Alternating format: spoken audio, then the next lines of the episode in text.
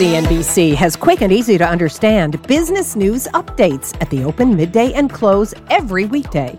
Markets, money, and more from Wall Street to Main Street. I'm CNBC's Jessica Ettinger. Follow and listen to CNBC Business News Updates wherever you get your podcasts. Hey there, happy Friday, everybody. I'm Melissa Lee, live from the NASDAQ Market Site. Time for options action. Here's what's coming up on the big show.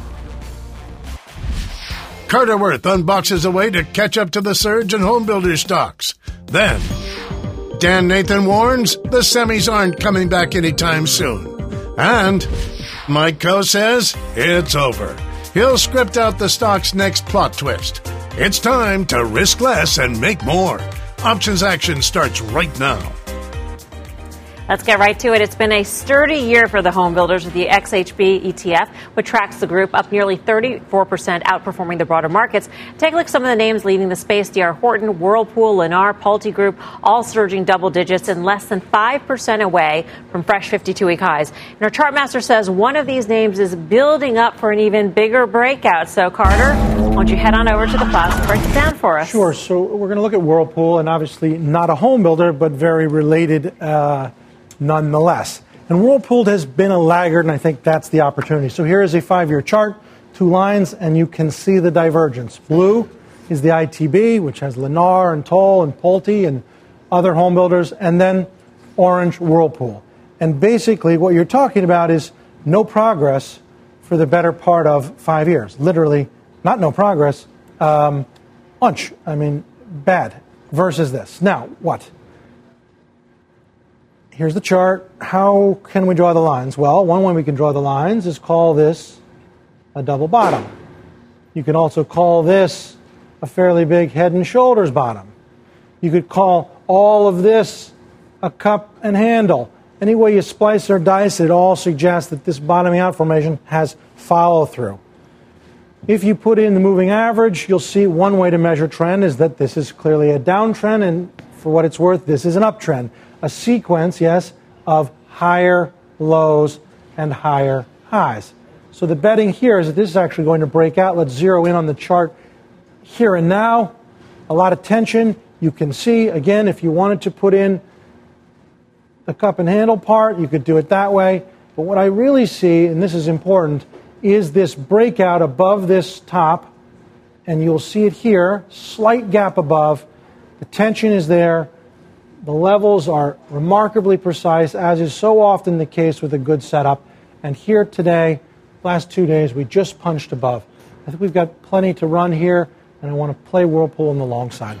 All right, Carter, come on back. Mike, what is yeah. the trade? So, you know, Whirlpool's an interesting case, of course, because this is not a real growth story. I mean, we're looking at revenues that are approximately now where they were about five years ago, marginally higher. Earnings have improved, so their margins are getting a little bit better. You know, we take a look at this thing trading what, you know, it's low double digit. Uh, PE here, about eight times EV EBITDA. So it's it's not massively expensive, but it's not a big growth story. What is interesting to me though is that the options are quite expensive. If we look out to December, what we can see is that the options market is implying that this thing is probably going to move about 21, maybe 22 dollars, uh, either higher or lower. Consequently, the options are fairly expensive. So in this market environment, and given the fact that options are fairly expensive, my inclination is to use a call spread on the long side. I was looking at the December 160. 175 call spread. That thing was five dollars when I was looking at it earlier today. You'd spend 785 for the 160 calls. Sell the 175s against it for 285. That's your net debit of five dollars a little bit more than we sometimes like to spend on verticals, but this is one of those situations where it's because the options are expensive, and this is going to help mitigate that a little bit. Again, this is one of those situations where I think if you're just buying outright options, you're going to pay quite a lot of premium. Here, we're limiting the premium to about 3% of the current stock price. And obviously, if we do get a move, certainly if we get a move like the one that the options market is implying in our favorite direction, then we should do uh, pretty well this way. Dan, what do you think? Um, you know, I personally don't have a lot to say on Whirlpool in general. I think that the charts that Carter showed um, on the, the home builders are very constructive. I just think this is a name that's been in a downtrend for years. Now, it just broke out above um, that breakdown level of last year. Obviously, this is a name that has a lot of sales um, outside the U.S., so it's really this whole trade situation um, is an interesting one for, for this one. So I, I don't really, I don't know how it shakes out with Whirlpool. I don't really like or dislike Mike's trade one way or another. I don't love the idea of risking five to maybe make 10, uh, but you got to get the direction right, and the stock has to be up at least 10 bucks to break even. So Yeah, I, I mean, and actually, your view is shared by most people Yeah. on the street, too, right? The Yeah. street's pretty indifferent on this stock, and they have been Yeah. for a long time. You know, some of these, it's a competitive business. I mean, there's going to be only a handful of players in it. We were just talking about it earlier.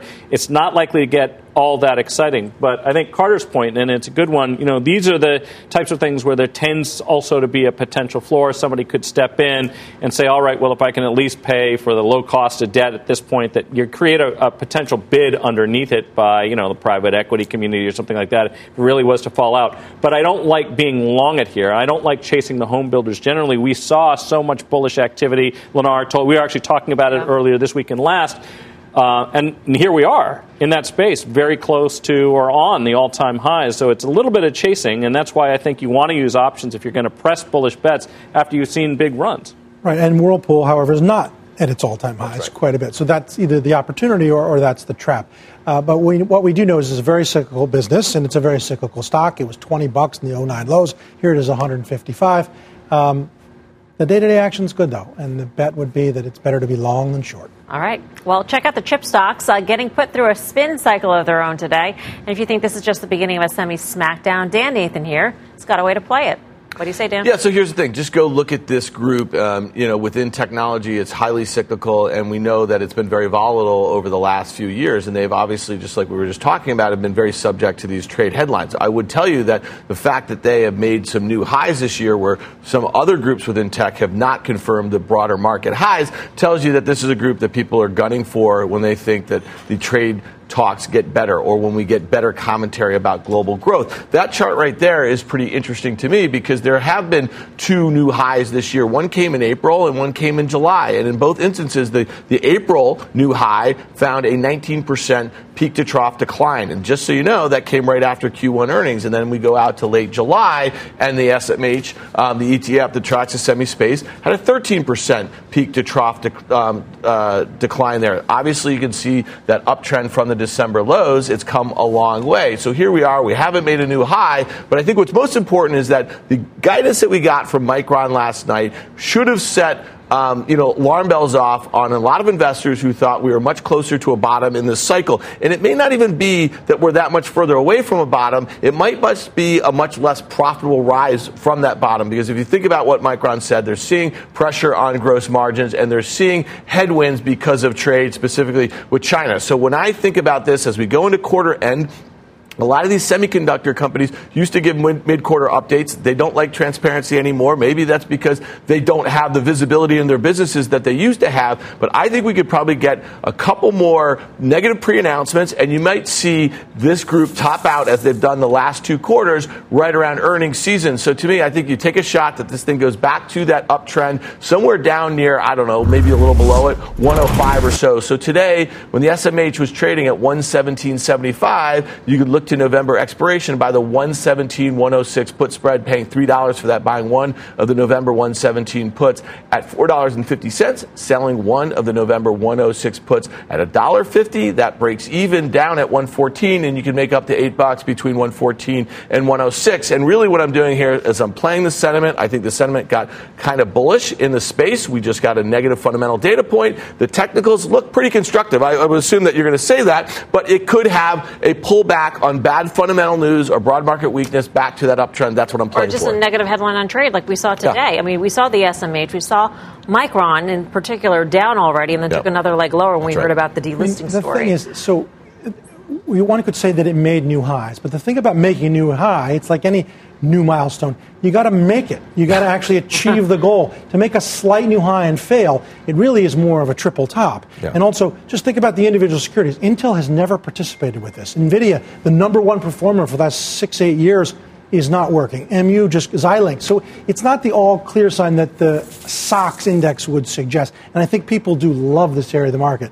And any weakness here would trap a lot of people. You know, two things I would point to. Take a look at how the SMH performed in the second quarter. I mean, you saw pretty much a 20% decline in, what, five weeks, something like that. So that gives you a sense of how far and how fast this thing can move. And the other thing is that, of course, because it can do that, you know, oftentimes you have these ETFs, the options are very cheap. You know, we, we talk about that all the time. Here you do want to use a put spread, though. The reason is if you look out to November, if there was a VIX, uh, November VIX for SMH, we'd be in the mid to high 20s. So it's, it's not cheap optionality that you're getting. So you definitely want to use a spread here.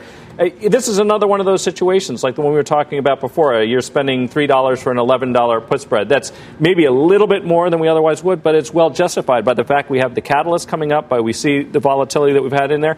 And of course, you're getting a little bit of a lead in with what we saw from Micron. So this is one of those situations where you get to see smoke, and now you get to bet, you know, essentially get your fire insurance. Yeah, I'll just mention you. So you talk about the high price of options, and Mel just mentioned that it's been very volatile around trade headlines. Two times this week, we've seen 3% moves, intraday moves from either a low or a high going off of this trade headline. So to me, you know, it makes some sense to spread it. Um, that's why I did it here. You know, if you're really convicted and you think we're going to get a bit of a move, you just buy the, the puts outright and you wait until you get a move and then you look to spread them. But that's really how you choose to do it. I like the risk reward of risking three to possibly make eight. That's 2% of the underlying stock price. Is there one, though, Chip Bellwether, that you would look to? So, so Carter just mentioned a couple names. I think it's really important. NVIDIA is down 40% from its Yeah. highs from 2018. Um, Xilinx was a darling last year. Guy Adami wouldn't shut up about it every day, and it went up every day. But now it's down about 30%, and it really looks like it's breaking down. AMD was a darling. It just broke the uptrend from the December lows and looks like it's about to fail. So, you know, Intel is in the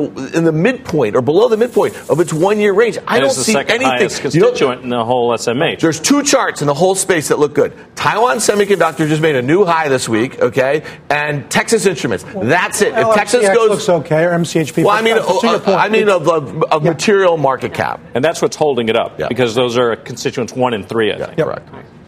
For everything options action, check out our website, optionsaction.cnbc.com. While you're there, you can check out our super cool newsletter. We've got much more options action ahead. Here's what's coming up. There's a reason why the phrase too much of a good thing might soon apply to Costco. Mike Khouw will explain. Plus, calling all options action fans. Reach into your pocket, grab your phone, and tweet us your question at Options Action. If it's nice, we'll answer it on air when Options Action returns. CNBC has quick and easy to understand business news updates at the open, midday, and close every weekday. Markets, money, and more from Wall Street to Main Street. I'm CNBC's Jessica Ettinger. Follow and listen to CNBC Business News Updates wherever you get your podcasts. Welcome back to Options Action. Check out shares of Costco down more than 2% this month after jumping to a monstrous 40% gain this year. The company reports earnings next week, and Mike says the party might finally be over in the pantry. He's over at the plasma with a call to action. Mike. Sure. So we're going to take a look at a put calendar. We use this uh, strategy quite often when we go into catalysts, like we are in the case of Costco. Here are the things I think you really should be paying attention to, because probably, like my family, you're at Costco quite a lot. We like to go there because things are cheap. But Costco itself is not. Right now, you're seeing quite an elevated valuation, and we're going to get a look at that in just a second. The other thing that is seeing an elevated valuation are options going into earnings. Right now, it's implying a move of about 4.5%. That's above about the 3 8 that it averages over the last eight quarters on these moves. The thing is, I still like the company. I just don't like the stock. So for me, this is kind of a hold situation rather than an outright sell. So going into the earnings, let's just take a quick peek at what this valuation looks like. How do you like this? 36 times trailing 12 month earnings. That is a history of that valuation over the course of the last 10 years. So this is essentially, right now, a peak valuation over the course of the last decade. We can see that in the stock price as well. And here we are. We can see what Melissa was talking about this huge move that we've seen right here. And I do think that we're in this sort of tricky spot where you have to do incredible things essentially to justify a big move up after you see valuations like this. So, very simply, I was just looking at the October 4th weekly, November 280 put spread. You could sell these puts, the 280 weeklies that expire next Friday for $3.95 buy the ones in November for $7.80. Now, obviously, if you hold this after these expire and you wait all the way until November expiration, you need it to fall below the 280 strike price by about, you know, whatever, four bucks that you're spending here, a little bit less. But the other thing is that if it actually just comes right into here, and sits here, this option is going to basically decay away. This one could actually appreciate. So this is a situation where you can own longer term protection if it does this, if you want to hold on to that put. But it can also profit actually if the stock just languishes and just fails to make new highs out of earnings here. All right, Mike, why don't you come back over? Carter, what do you think of the charts and Mike's trade? Well, so within retail, we know we've had this great bifurcation, mostly losers, and then a few very important winners Dollar General, Costco, Home Depot, Target, all having big moves to the upside. But the ones that have had that are full, if you will. And I think there's a lot of risk of those giving ground, and Costco is in that bucket. So the recent fading, I think, is not over, but likely to be the beginning of more trouble. You know, that's from a guy who I think months ago called the breakout, and this thing has been off to the races since then. Yeah. So I think that's kind of interesting. The stock has taken a pause, and I think it's really interesting to focus on the fact that Walmart, Target, Costco, like you just mentioned, Home Depot, have all had those breakouts and just kind of runaway breakouts. This one in particular does feel like it's getting the heavy. You know, Mike's trade's interesting. I, I think if you don't think it's going to be a strong move lower following results, that trade makes total sense. If you think this stock could go down a lot next week, the 285 weekly puts are $6. That's about 2% of the stock price to the point. If you're convicted on a down move, the options look very cheap, in my opinion, on just playing that. But that's just a five day trade, and it's basically like flipping a coin with worse odds. Yeah, I mean, that's really the key here. Do you think that the stock is going to basically run into some headwinds, maybe trade off a little bit, or are you expecting, you know, a big gap lower? I mean, we can think about two big names that have announced earnings recently not necessarily related to Costco, but you know, Federal Express. Here is a name that everybody thought it was getting cheap. I, I was among those. Clearly, it wasn't. Um, and you know, the thing had one of its worst earnings basically since the credit crisis. Then you could take a look at Nike, and a lot of people said, look, that's trading at peak valuations, and then they had a good number and they actually traded up. But we did right. this same kind of trade on Nike, and that trade actually did okay despite the fact that it actually went higher or didn't languish and go lower. So this is one of those situations where, you know, there's really two things that can happen, and, and both of them are going to work okay. But if, to your point, Dan, you suddenly see a, a, move and everyone reprices this thing to 27 times earnings or 30 times earnings, you're going to see some real punishment in the stock. I don't think that's going to happen. And also, if you think about it, just think about those two instances that, that Mike's referred to, Nike's gap up, feeble. FedEx's drop dropping gap, Micron's huge. dropping gap, huge. A lot of asymmetry in the market, and that's that's the risk here. All right. Coming up, it is Friday, so you know what that means. You can tweet us your burning questions at Options Action. You might just get answers on our air. Plus, we will reveal the name of this free falling FANG stock and why the recent move might be good news for one of our traders. We're live from the NASDAQ in Times Square. Don't go anywhere. Options Action's back right after this. CNBC has quick and easy to understand business news updates at the open, midday, and close every weekday. Markets, money, and more from Wall Street to Main Street. I'm CNBC's Jessica Ettinger. Follow and listen to CNBC Business News Updates wherever you get your podcasts. Welcome back to Options Action. Time to take a look back at a couple of our open trades. It is a jungle out there, and last week Dan said Amazon might get caught in the weeds.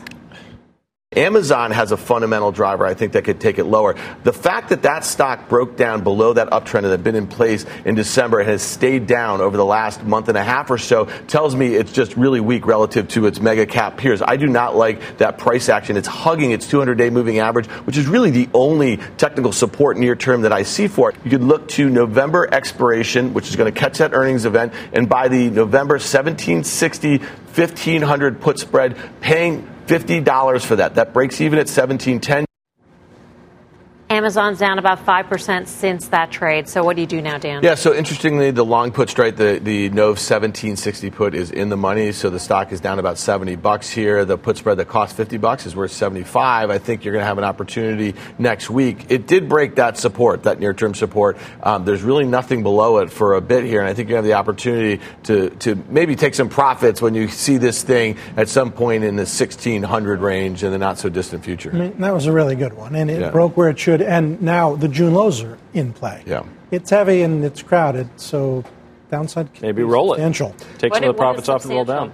By the way, cut through the June lows enough Which to really get things moving. Well, it's another three, four percent. Mike, why don't you explain that real quickly? I mean, like, so the, the point is, is like, let's say in a week the stock is down another fifty bucks, and you have a double on this thing. Let's say you only bought one contract. What would that, you do? That's a thing? great point. So yeah. you own the long put. Sometimes you can look at something called delta, and your machines probably allow you to do that. You have a 60, 65 delta long put strike. You're going to want to roll that down maybe by the 40s against your other shorts. That way you could take some of your profits on, but keep your, you know, keep that convexity, still press your shorts.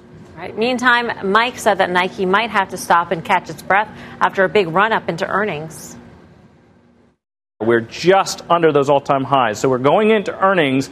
Three things can happen. It can either break out to new highs, it can sit essentially right here and struggle to make it anywhere, or it could potentially go a little bit lower. I was taking a look at putting on a short dated calendar spread. So today, when I was looking at this, the September 27th weekly, so on Monday, these are going to be the ones that expire next Friday. You could sell the 87.5 puts for $2.10 and buy the October 87.5 puts for $2.55. Well, Nike jumped higher in earnings, and the first leg of that trade expired in the green today. So, Mike, what can you do? You know, if some of you guys have followed this trade, and I know some of you do because I watched the tape and, and I saw a lot of these things go off. Maybe it was somebody else's idea you were following, or maybe it was this one. This trade actually was a double on Wednesday after earnings, and so some of you may have already taken it off.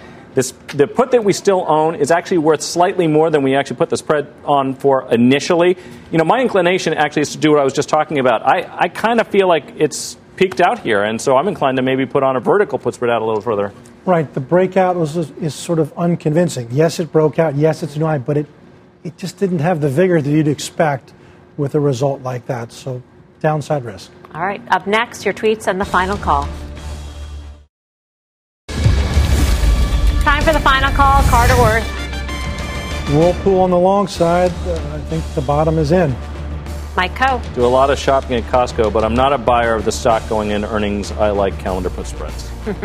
Dan Nathan. Uh, you like Costco because things are cheap, right, Mike? You said that. No, so you know. let me tell you what's not cheap. Uh, options in the SMH. I think you continue to sell rallies in the SMH, and you can buy November put spreads. All right, that does it for us here on Options Action. You can see us back here next Friday at 5:30 for more.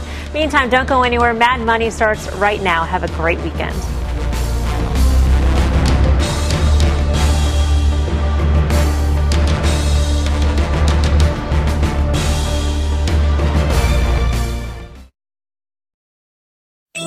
CNBC has quick and easy to understand business news updates at the open, midday, and close every weekday. Markets, money, and more from Wall Street to Main Street. I'm CNBC's Jessica Ettinger. Follow and listen to CNBC Business News Updates wherever you get your podcasts.